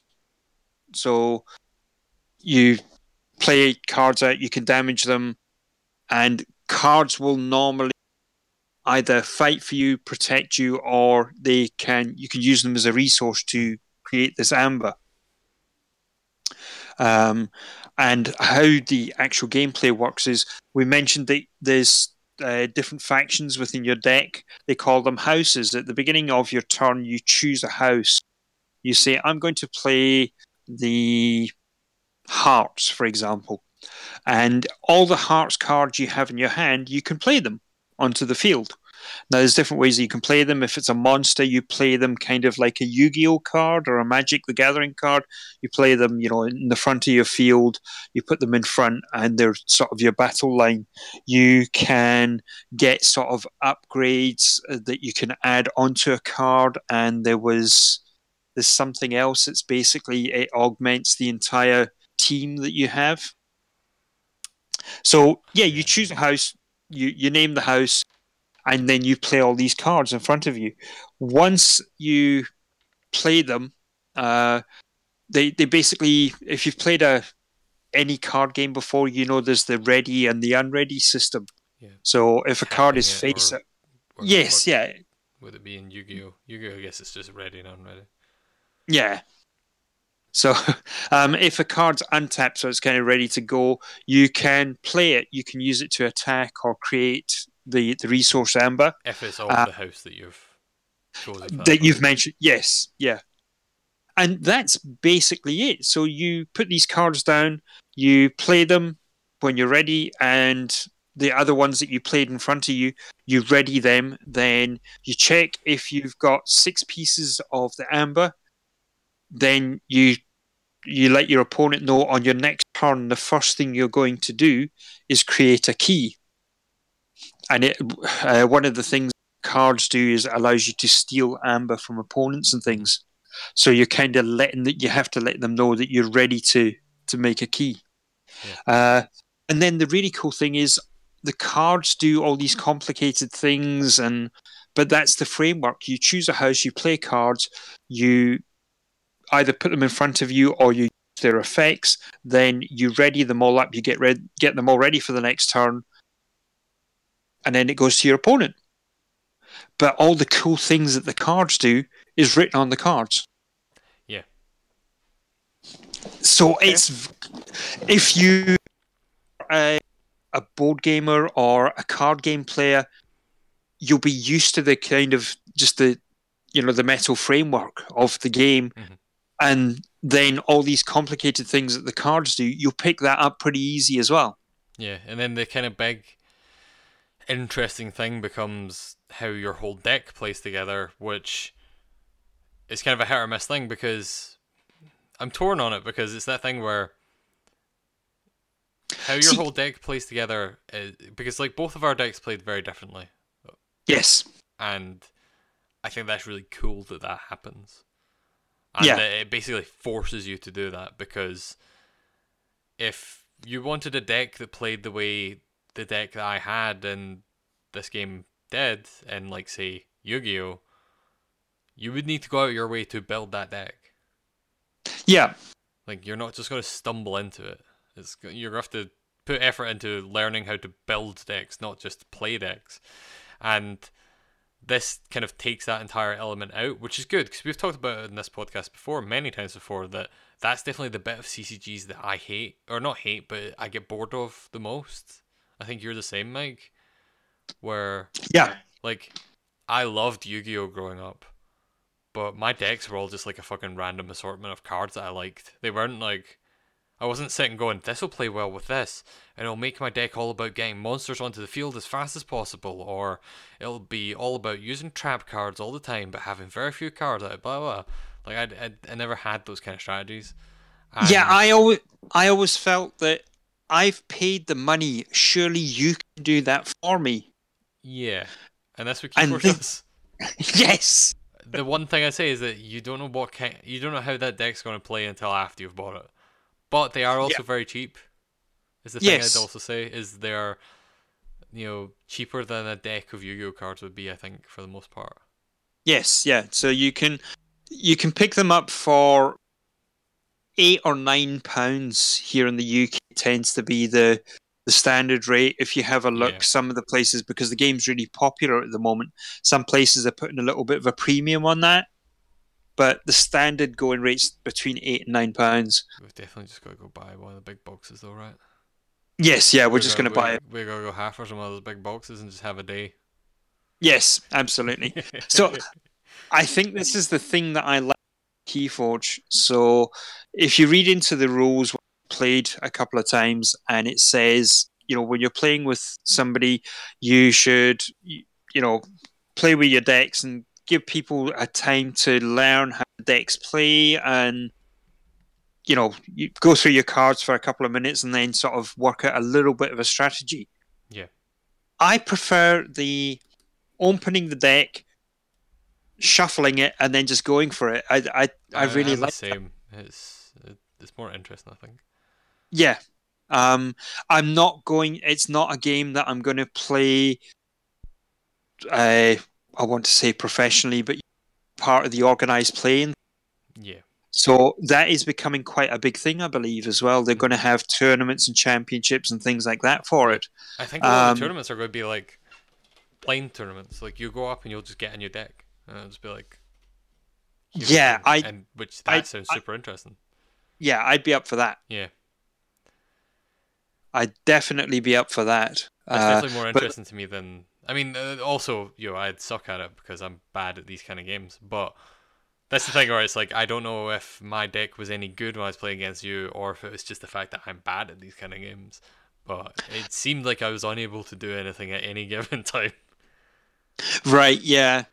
I've I still need to that that deck is sitting here I should actually go through it and you know I- try and see yeah. what it does and work through its mechanics. But they did say that there will be decks that don't work as well. Yeah. So that could that could be one of them. which is a neat idea, but then it's also like this this tenner that you just wasted. Well, see, I don't, I don't know if it's wasted because if somebody, like you know, let's say we had you know, ten people, and you were going to play five matches, it's impossible that you would lose all five of those matches. Do you know what I mean? Yeah, Because there would be one or two of the other people where their deck wouldn't be as good as yours as well. yeah, and also they have that they have like a system built into it for I forget what they call it. Where you can keep track of like the wins and stuff like that too. Yes, yeah, and uh, there's a thing on certain cards. What they do is they can add chains. Yeah, Uh, so you know this this card does that, which allows you to then do this, to do that, to and build those things on. And they've built in a system to handicap decks that use chains as well. uh huh. Um, so they have kind of thought about it as well. So it'd probably be interesting to go to one of the you know the, the organized play things to see how it's working and how people are liking it. But I do believe that they're getting really excited about it. And this is they're calling it. I think it's set one. So there is going to be more sets. Whether they're compatible with each other, whether set one and set two will be able to play against each other, I don't know. Mhm. But yeah, uh, I'm a lot more accepting of it than when we first spoke about it on the podcast. yeah, we were definitely a bit skeptical about it when we first talked about it in the podcast. Yeah. So I I think I will buy another couple of decks. Uh, yeah, I know we were I'm jo- probably gonna buy at least one or two. yeah, I know, I know we were joking about buying a, a big brick of decks, but uh, I mean, I'd be Yeah, I'm- I, I'm definitely up for buying, you know, one or two decks Yeah. and not opening until we got together and then just having, you know, one or two games. That'd be quite cool. Yeah. That'd be pretty fun. Should do it. It sounds pretty good. It does sound pretty fun. It's cool. Yeah, I, I think you'd like it as well. Yeah, Paul, Really- you, you would definitely like it. Knowing the Yeah. kind of card games you get into. Yeah, I haven't. I've passed a couple of boxes and here and there, and there's a reason I haven't picked one up. Just get one. yeah. Just get one. If you play a game enough times, you get enough points to unlock another box. Oh, I'll get two then. and then you can unlock Mirage. I still haven't unlocked them, although I do have enough points now. Yay. Cool. Excellent. I think that is as for board games as well. Have we got any news? Uh, there was what I mean, there was a lot of news, but let's face it, there was one big set of news, Yes. which was Nintendo had a Nintendo Direct. And it was awesome. It was great. It was one of the best ones they've had in a while. Um, there was a couple of things that kind of we expected to show up that didn't show up. So things like um, it's been rumored for a while that they're going to bring Metroid Prime trilogy to the Switch, and then that was nowhere to be seen. Uh, that Star Fox racing game that has been rumored for like a year is still nowhere to be seen. Animal Crossing, Yeah. which was announced already, nowhere to be seen. But what they did show was fucking great. Yes. Uh, so they started like they fucking started the show with a goddamn showstopper with Super Mario Maker 2, Yeah. which looks great. They've improved a ton of stuff for Super Mario Maker. It just looks like there's way more you know stuff to make levels with. Uh, you can make diagonal surfaces now, which doesn't sound like a big thing, but kind of is for Mario levels. It has a bunch of stuff from Super Mario 3D World in it. Uh, locked to 2D perspective still, but like it has like the transparent pipes that you can go through and stuff like that. Yeah. Um, and it comes out in June, Yes. which is kind of really soon. I mean, not soon. It's still a few months away, but you know what I mean. It's way earlier. I was expecting that to be like a November game, and then they were like, Yeah. "No, actually, it's out in like four months." Um, what else? Uh, they showed this list is not in order of appearance except for Well, that, if you- so I'm just gonna go through it. Well, I was going to say, if you keep wobbling, I am playing through the presentation at high speed, and I'm trying to get there for you. The next thing was Marvel Alliance 3. Marvel Alliance looks really fun. Looks great. I'm gonna pick that up. Oh yeah, definitely, hands down. Yeah, they showed uh, Iron Fist and Captain Marvel in it, which I think Yes. is the first time those two have been shown. Um, Iron Fist at least looks better than the shitty Netflix series. Sorry, Paul. um, Still better than Daredevil. sorry, Paul is the one person in the world that likes that show. I Uh, know. No, I, I have a fiance that agrees with me. We're the only two people in the world who agree that yeah, definitely. Daredevil is the worst you- of those you two- shows. you two are fucking made for each other. Um, Yeah, uh, they are porting Box Boy, which was a Yes. 3DS puzzle game, which I never played, but always meant to because it looks great. So I'm going to pick that up. They're porting that to Switch. Uh, there was no mention of the 3DS at all throughout this entire presentation. I think the 3DS is well and truly dead at this point. uh, yeah, there was Yeah. no no Um, sign of it. Yeah, there's going to be a big Super Smash Bros. Ultimate update. Uh, yes, Version 3.0 update coming soon. yeah, they.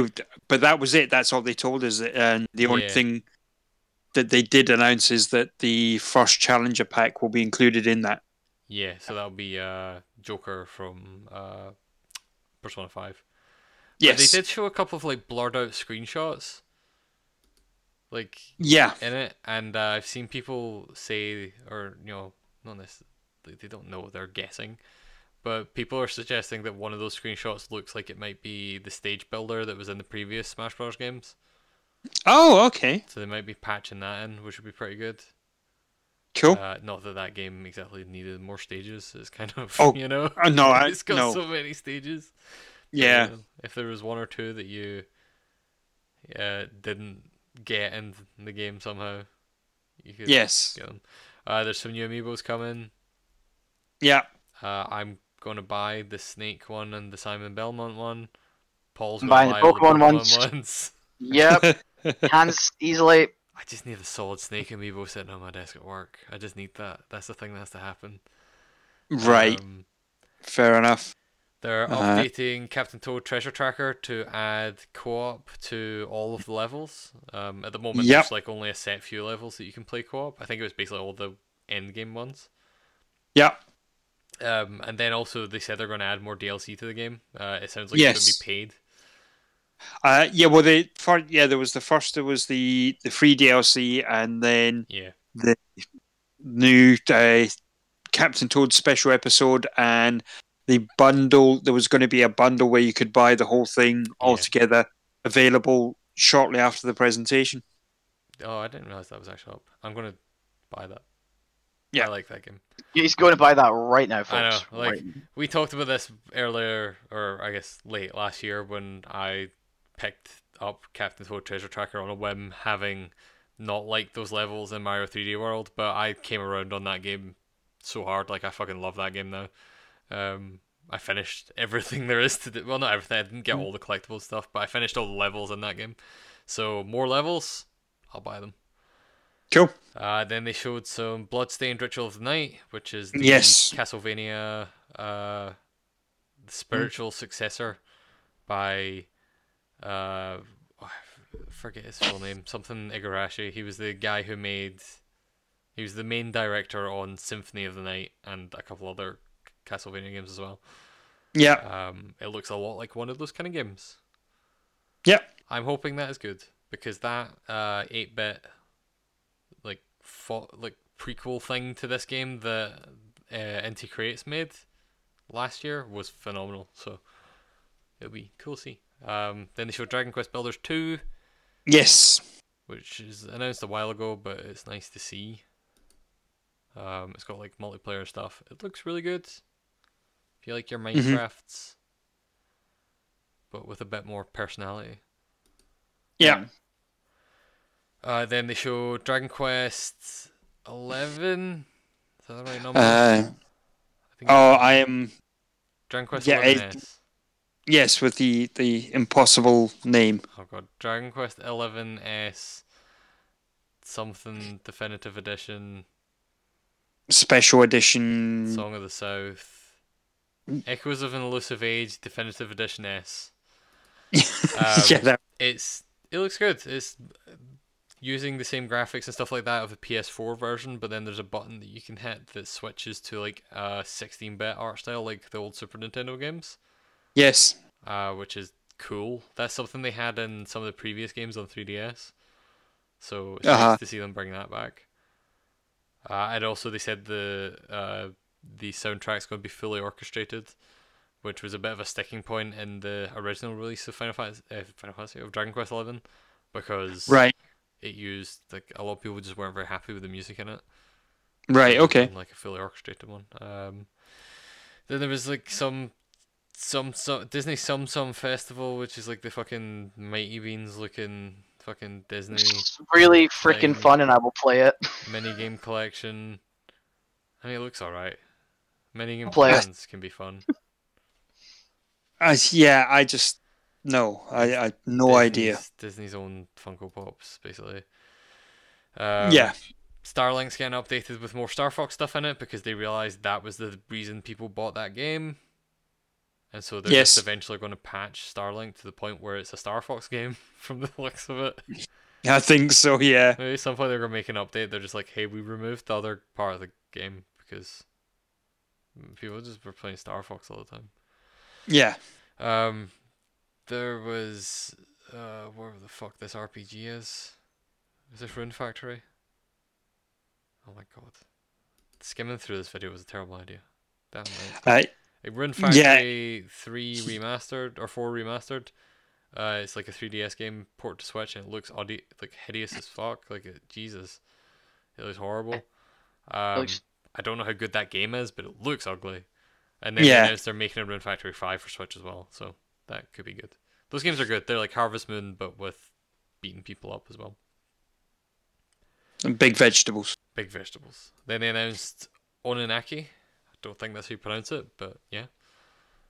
Uh, which is a new JRPG from Tokyo JRPG Factory. Tokyo RPG Factory, I think is what they're called. Um, Right. It's a Square Enix division that made Sphere and uh, that snow one. Oh, uh, I am Setsuna. I am Setsuna. Which those games were okay. I, I couldn't really get into them, but this one looks a lot better than those, I think. But we'll see. It, Yeah, it did. It looked quite. It looked not bad. It reminded me a little bit of the Last Remnant for some of the funny reason. Hmm. I. Yeah, the, the the the style just a little bit reminded me of it. I don't know why. I don't know. The kind of chibi art style actually almost reminds me of like um. What was that Final Fantasy game where you could stack the monsters on your head? Oh, World of Final Fantasy. yeah, it kind of reminds me of that. Um, just because they're all Ah. kind of chibi looking. Um, that uh, they announced a thing about that afterwards. The director on that game is like, I want to say the director of um, Chrono Trigger. Right. So that definitely gets me a bit more interested because that's you know probably still my Yeah. favorite Square game. Or Square Enix, I guess. That was Square Enix before Square Enix was a thing. Yeah. because it was Square and Enix working together. hmm Um, then they showed more of Yoshi's Crafted World, which looks adorable. There's a demo of Yeah. up on the Switch store now. I Yeah. played a little bit of it. I might wait and see on that game. All right. Okay. I was originally like super sold on it because I was like, this looks adorable and awesome. But I played it and I was like, oh, this is a kid's game. Which I I, I knew it was going to be anyway, but I think it might be too much of a kid's game for me now. Like it seems too simple. Right. Um, so I might wait and see and get you know tell people say whether it gets a bit more. Well, there's a bit more to it later in the game or something. Uh huh. Um, but it's pretty and stuff, if nothing else. Um, and then Fire Emblem Woohoo! Is set in not Europe. Yeah. It, One of the factions Hey. is literally called Leicester, yes. the Leicester Alliance. Yeah, and it looks more Valkyria Chronicles than Fire Emblem. Yes, I was getting a lot of like Valkyria Chronicles 2 vibes from it, just because that it's set in a school. It's like a military academy where you're training child soldiers, Right. Uh huh. which is what Fire Emblem's about now. Um, I don't know. It's probably gonna be good. It looks good. They didn't show Yeah. a massive amount of stuff. They showed a lot of stuff about like training people. Yeah, and the, the three separate houses and stuff, the, Yeah. the three factions. Yeah, there's uh Hogwarts, Raven, eh, Hogwarts. There's Gryffindor. Fuck, fucked up right at the start. There's Gryffindor, Ravenclaw, and Hufflepuff. No Slytherin in this one though. No, no. Uh, that's extra DLC. oh god. I mean, we should just be thankful that all three of the factions are in the fucking game, Yes, yeah. not buy separate copies of it. Yeah, like Yeah. even a lot of the menus and stuff like that look a lot like Valkyria Chronicles. Which you know what? If Fire Emblem's going to learn from any game, Valkyria Chronicles, you could do worse. Mm, Yeah, not a Yeah. bad one to learn from at all. Yeah. Yeah. It's it's definitely different than it looks different from any of the other Fire Emblems. So I'm hmm. I am intrigued and it's yeah. You pointed out actually while we were watching this that even the cutscene like art style has a bit more of a like a, a kind of sketchy look to it, like the or more of a like watercolor colorly look of it, like what Valkyria Chronicles Yes. does. Yeah. Like it Yeah. straight up looks like they're trying to make their cutscenes look like Valkyria Chronicles. Yeah, it what was the game uh the last one that came out on the 3DS? Uh it was a remake. Oh, um, Conquest. No, no, that was the one after Conquest. Uh, it was like a remake of like Fire Emblem Two or something like that. Yes, yeah, because it kind of it, it's got that sort of water watercolory effect as well. Yeah, That one, Okay, I never Yeah. played that one. Uh, Fire Emblem Echoes: Shadow of Valencia. Echoes, that's the one. Yeah, that's. I never played that one um, because it was on 3DS, Yes, and it came out uh, after the point I stopped caring about the 3DS. that's right. Yeah, I played a bit of it. Yeah. Um. So after that, we then got the bombshell of Tetris. Tetris. They announced Tetris. Tetris. out of nowhere, and then launched it out of nowhere, and then we played a lot of it. Well, at least I played a lot of it. I don't know about you guys. Uh, no, I played a a crap ton as well. Yeah, it's it's fucking good. Um, yeah, so they announced Tetris 99, which we've already talked about. Uh, then they announced uh, Dead by Daylight, the like one the like monster thriller game where you're it's like a cooperative game where you're trying to escape the monster. Yes. Um, it, It's like it would run better on my toaster. yeah, it looks bad. Like that- looks So bad. that game's not much of a looker on like the PlayStation 4, but it seems like the way they got it to work on the Switch is they turned the resolution all the way down. like it looks like a PS1 game. Like it's I mean, you know, a lot of people have nostalgia for PS1 horror games. yeah. Maybe it's what you want. I don't know. It looks whatever. Uh, then they announced uh, Deltarune Chapter One is coming to Switch, which is the uh, follow up to Undertale. Yes. It's out on PC just now already. It's free to play. It's going to be free to play on Switch as well. It's really weird because you can pre-order it. Yeah. Which I already did. Yeah, as well, which is weird because it means I've got a preloaded, downloaded version of a free game that I just the sole Yeah. reason I can't play is because it's they they won't let me yet. Yes. Um, yeah. I really like the trailer for it because they were like, "Hey, we censored this trailer so that it'd be spoiler free, and it's just got a bunch of dogs covering everything of worth on the screen, um, which is really good. It's very Toby Fox.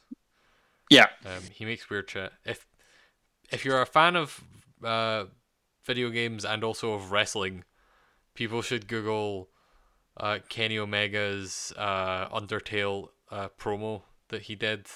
Thousand percent should. It's so fucking good. It was like a few weeks ago now. It was what like one of the last promos he did for New Japan Pro, where he got Toby Fox, the guy that made Undertale, to make a promo for him, and it's all Undertale themed, and it's nonsense and it's fantastic. it's like I'm not a big wrestling guy, but Jesus Christ. Um, yeah. Then they showed uh, Daemon X Machina, Yes. which is coming out in summer 2019. Yep. And they there's a demo up for that just now. I've Yes. not played it yet, but I'm gonna. I've I'm the same. I've downloaded it, but I haven't played it yet. Yeah, I played like the tutorial bit in the start, but that's that's it. Like I made a character. Right. You can make a character in it. Ah, I cool. made an anime lady with purple hair because that's what I make in every game. Um, And then they brought out the announced grid. yeah, Grid Autosport. Uh, well, it was announced before, but they showed more of it. Yeah, it looks. It's there. I think it looks alright. I think some shots Yeah. in that trailer look quite blurry. Same thing Yes. with Dead by Daylight. Um, Yeah. But then some parts of it just look nice. Yeah, If Yeah. it has a decent frame rate and it plays well, like you won't notice when it gets blurry if it's like a adaptive frame uh, ad- adaptive resolution. yeah, yeah. Um, And so uh, another one that kind of looked blurry in some of the bits that we saw was uh, Hellblade. yeah, Hellblade announced for Switch as well. This was a surprise to me. I didn't think that game would ever get ported to Switch, especially because Microsoft owns Ninja Theory now. Yeah, Um, it So yes, some of the bits looked blurry, but I think for the most part it looked really nice. it did. Yeah, so I'm just watching. I'm watching it sped up there, but it does. It does look very good. Yeah, I was really impressed by how well it seems to hold up on the Switch. It's one of those Yeah. things where I might end up rebuying that game on Switch just to see, just for like the curiosity factor of I need to see how this looks.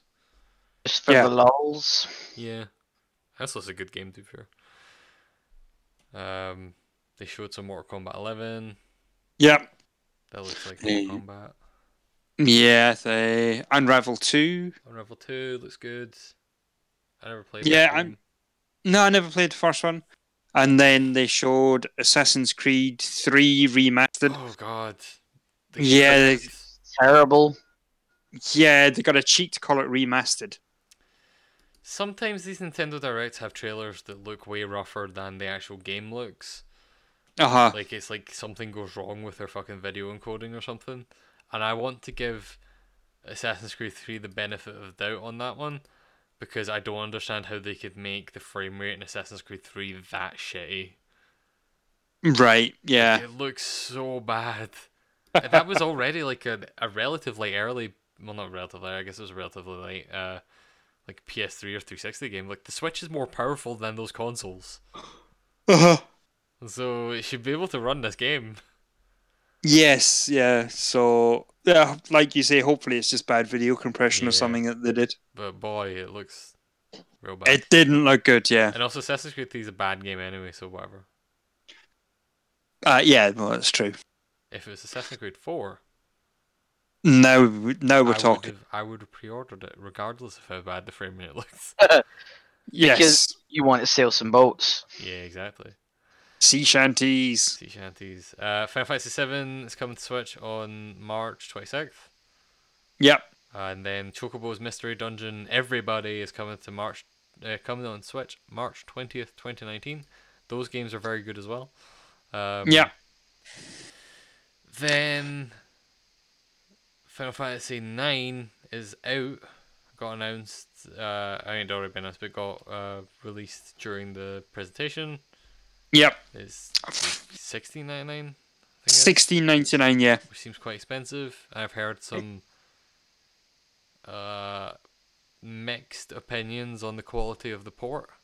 Oh, okay. Um, apparently, it's based on the recent PC port, which had like a bunch of issues with the music not playing at times and stuff like that. And Oh, it still okay. has those issues. So Right. that seems bad. Yeah. I'll be waiting for a sale. Yeah. And then out of nowhere, they showed like this really anime as fuck trailer that we were all just sitting on Discord chatting to each other, like, "What the fuck is this? I need it." Yes. Um, it's like it starts just like with an anime trailer of like these two people in like police armor that like use fucking jewel discs to summon giant mechs that then turns into like a Devil May Cry Devil May Cry style like stylish action game and then there's points where they're shooting enemies and then their mechs are chained to them so they can like fly around and tie up enemies and it, it looks Yeah. like- it looks really good. It's all very neon. It seems to be open world. And uh, then Yeah. it end the trailer ended with like, "Hey, by the way, this is being made by uh, Hideki Kamiya, the director of Bayonetta one and Wonderful 101 and Yeah. you know Platinum Games. Uh, the character design is by uh, Masakazu Katsura, which I've probably butchered that name because I'm not Japanese. Um, who did the designs for Zetman, which is like a very famous anime series. I've been told by Nathan. I've never heard of it. Um, but if you Google Zetman, like uh, the the designs do look very similar to the stuff in this. Um, Yeah. so that's cool. And then also, uh, I forget the name of the other person, so I'm scrolling through this video. I yeah, the guy from one of the Nier guys, Automata. yeah, one of the people from Nier Automata, Nier Automata. Uh, so Takashi Taura, uh, who worked on Nier Automata and Anarchy Reigns. Yeah, and it's called Astral Chain. Seems to be Switch exclusive. It's coming out uh, the thirtieth of August, which seems fucking again way earlier than you would expect a game to be coming out that they just announced. Yes, yeah. Uh, and then they also confirmed afterwards the Platinum are still working on Bayonetta three. Don't worry. Yeah. Like it's still gonna happen. They are also making other games, but don't worry, Bayonetta 3 's still coming. We're not lying to you. Uh, and then they close off the show with uh, a trailer for a new Zelda game. Well, Looks freaking cute. Yeah, it's a remake of Link's Awakening, so it's still got the kind of isometric style. The art style Yeah. is way more cartoony and adorable. yeah. it it's got kind of like really tilt shaded look. It actually kind of reminds me. The art style reminds me a lot of um, 3D Dot Heroes. Right, Like okay. obviously, obviously 3D Dot Heroes was like way more boxy and Minecrafty because that's what it was. Um, but in terms of like the kind of shininess and the the kind of like that that harsh kind of blur that it has, the the tilt shift blur. Uh huh. because that's kind of what that game did. Um, I don't know. It looks great. I'm gonna buy it, and that's coming out later this year as well. Yeah. So Everything they announced was like, by the way, this is gonna come out later this year. Yeah, it was Nintendo Direct. It was just you know we're we're concentrate on on building the Switch library, and here's proof. Yeah, it's like, by the way, remember when we told you we could start outputting outputting more games if we were focused all on one system? Here you go.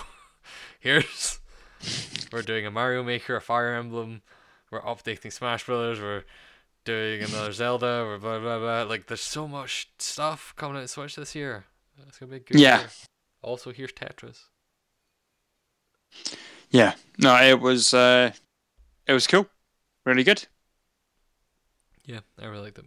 Um, yeah, so all those trailers are online. You can go watch them. Uh, Yes, I oh. definitely recommend the Zelda one at least if you're a fan of Link's Awakening. That was like originally a Game Boy game, and yeah, they made it. They made it look super pretty. Yes. No, no, it did. It looked really good. Yeah. Um, but I think that's all the news that really matters. I guess the one big one that we could should maybe talk about is uh, Activision reported their uh, earnings for 2018, financial year 2018. Right. Okay. Uh, they made record profits and revenue because they had one of their best years ever. Um, and then they laid off 800 of their employees in response to that. Lovely. Yeah. And understandably, Absolute uh, scum. Exactly. Understandably, the, uh, everyone is very much like, "What the fuck? Yeah. That's that's fucked." Uh, to the point where uh, I think it was PC Gamer that ran an article earlier today that was really funny. The headline of it was just uh, Ubisoft also posts uh, massive profits and like one of their best years ever, and doesn't fire eight hundred employees. It's yeah. It's fucked. It's yeah. I don't know. Activision is such a weird fucking place. Yeah, We're, we're gonna fu- we're gonna post biggest profits ever. Fire 800 employees, but we're still gonna fly all of these pro teams out for things like Overwatch League and Call of Duty League. Yeah. It's bizarre. and we pay for their flights and accommodation and stuff. I mean that that still makes sense to some degree because that helps them build those games, and those are the games that are still making tons of money for them. But uh, but and that's the thing, they're still making tons of money.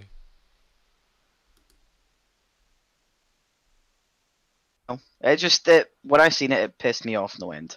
The thing that pissed me off is the thing where you go like, "Hey, they just hired like a new, you know, financial officer recently that got like a fifteen million dollar bonus for starting," and it's like, yeah, but then you laid eight hundred people off. You could have cut that bonus down by like two million and probably paid most of those people's wages for another year. yeah, It's fucked. Yep. Evil swines. Yeah. Eat the rich, I guess.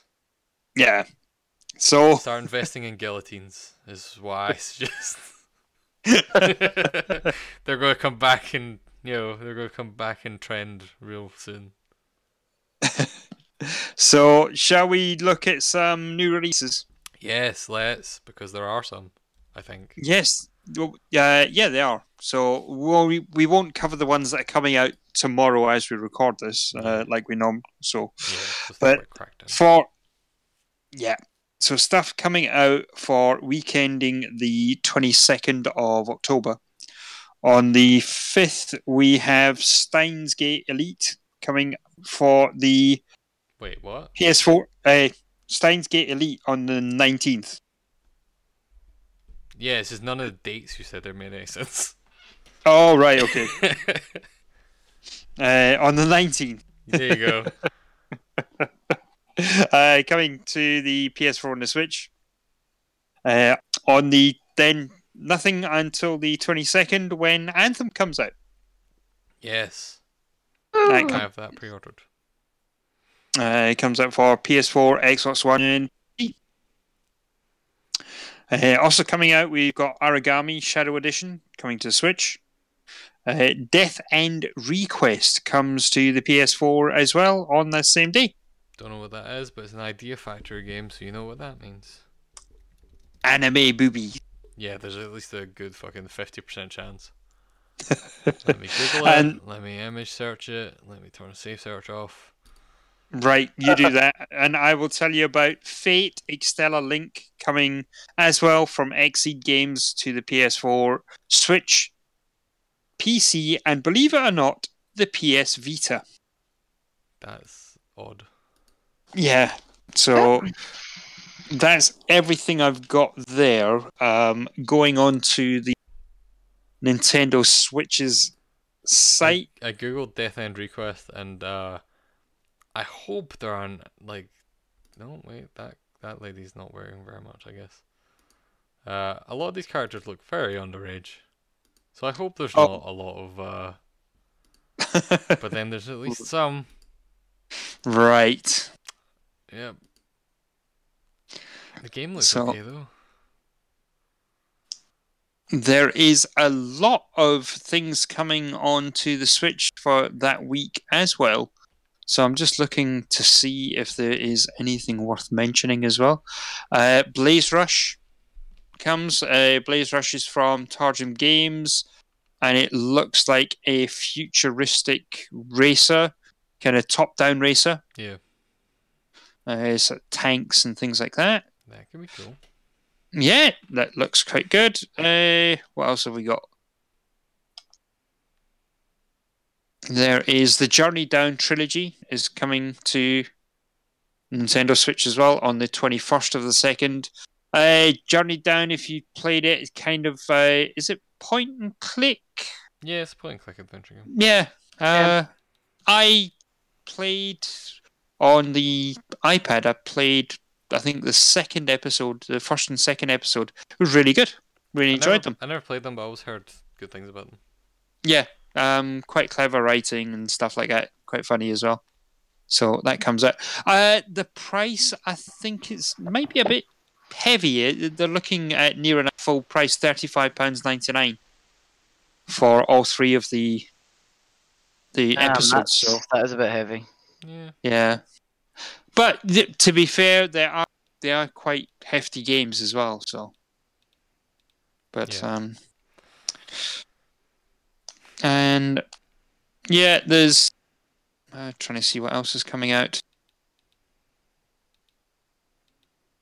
Nothing really.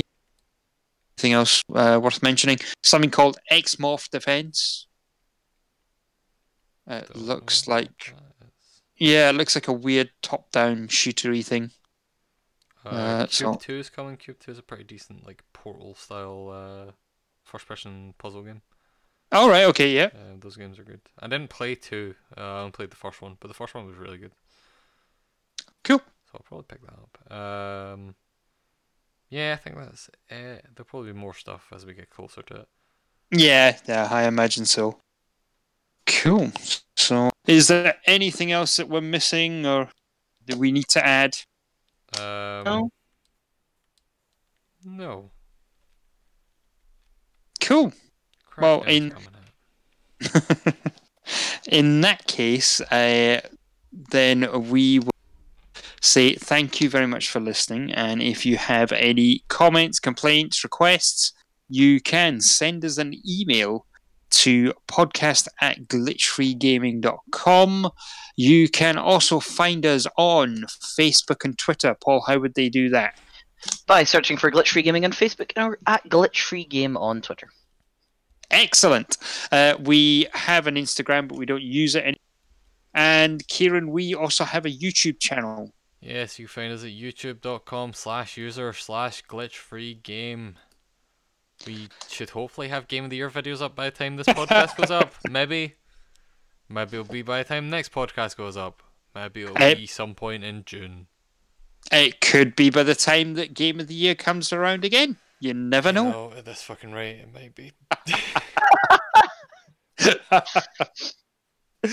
but I think that is it. I don't think there's anything else to add except once again, thank you for listening. We will catch up with you again in the next episode. Uh, any final thoughts? I want to play Tetris. Me too. I'm gonna go play more Apex.